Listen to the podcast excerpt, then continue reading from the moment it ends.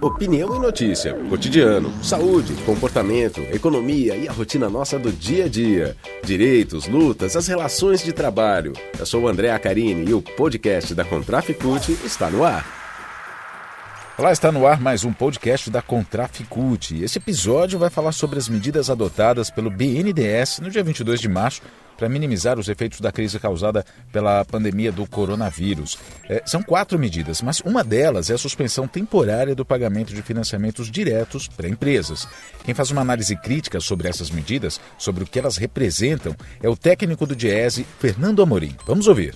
Olá, meu nome é Fernando Amorim, sou técnico do DIEESE, em falar um pouco aí sobre as medidas anunciadas pelo BNDES no dia 22 de março para tentar aí conter os efeitos iniciais da crise do coronavírus na atividade econômica. Essas medidas totalizam 55 bilhões de reais e se separam aí em 4 medidas principais. Uma primeira medida seria a transferência de recursos do fundo do PIS-PASEP para o FGTS, no valor de 20 bilhões de reais. Segundo o banco, seria o Ministério da Economia que faria a gestão e direcionamento desses recursos. Uma segunda medida é a suspensão temporária de pagamentos de parcelas de financiamentos diretos para empresas, isso no valor de 19 bilhões de reais. Terceira medida, uma suspensão temporária de pagamentos de parcelas de financiamentos indiretos para empresas, no valor de 11 bilhões de reais. As operações indiretas estão utilizando bancos parceiros, né?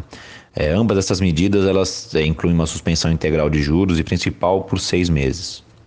Uma quarta e última medida seria a ampliação do crédito para micros, pequenas e médias empresas, também por meio de bancos parceiros, no valor de 5 bilhões de reais. O limite seria de 70 milhões por empresa, a carência de até 24 meses e o prazo total até 60 meses. Segundo o presidente do banco, essas medidas atingiriam 150 mil empresas, que empregariam 2 milhões de trabalhadores. Acho que é importante a gente fazer algumas ponderações a partir dessas medidas anunciadas. Primeiro que esse valor de 20 bilhões de reais, essa transferência do fundo do PIS-PASEP para o FGTS, é na verdade uma espécie de doação, uma transferência de recursos do banco para o governo. Então, não necessariamente se relaciona com um potencial de direcionamento de crédito para setores específicos ou utilizando-se da expertise do banco desenvolvida por décadas, enfim, que poderiam contribuir, é meramente um repasse de recurso. Se você exclui esse valor de 20 bilhões de reais, você tem que as medidas totais anunciadas pelo banco atingem 35 bilhões. Esse valor, principalmente se você correlaciona com uma média histórica recente de desembolso do banco, é um valor bastante reduzido, inclusive porque o banco tem em caixa mais de 100 bilhões de reais que poderiam ser utilizados num momento tão crítico como esse e que, enfim, continuam lá parados. Acho que é importante também a gente ponderar algumas medidas que poderiam ser tomadas relacionadas diretamente à área de saúde.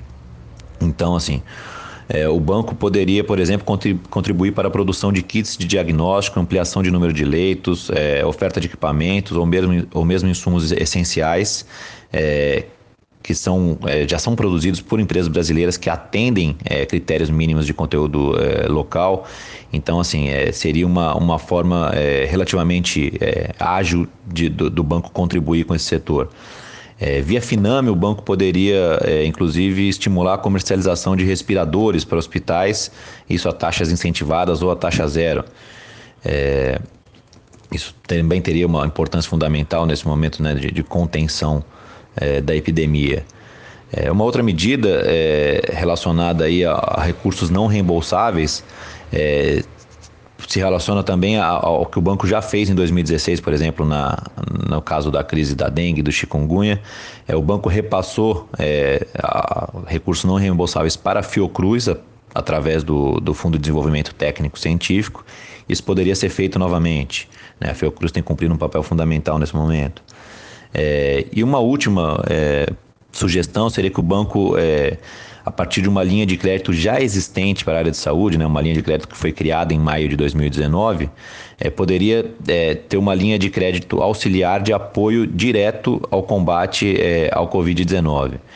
Isso poderia, inclusive, beneficiar as Santas Casas, que já depende de recursos externos e nesse momento vão necessitar de ainda mais recursos. Esse foi mais um podcast da Contraficult com a análise do técnico do DIEESE, Fernando Amorim, sobre as medidas adotadas pelo BNDES no dia 22 de março para minimizar os efeitos da crise causada pela pandemia do coronavírus. Fique ligado em nossas redes e canais de informação. Breve tem mais.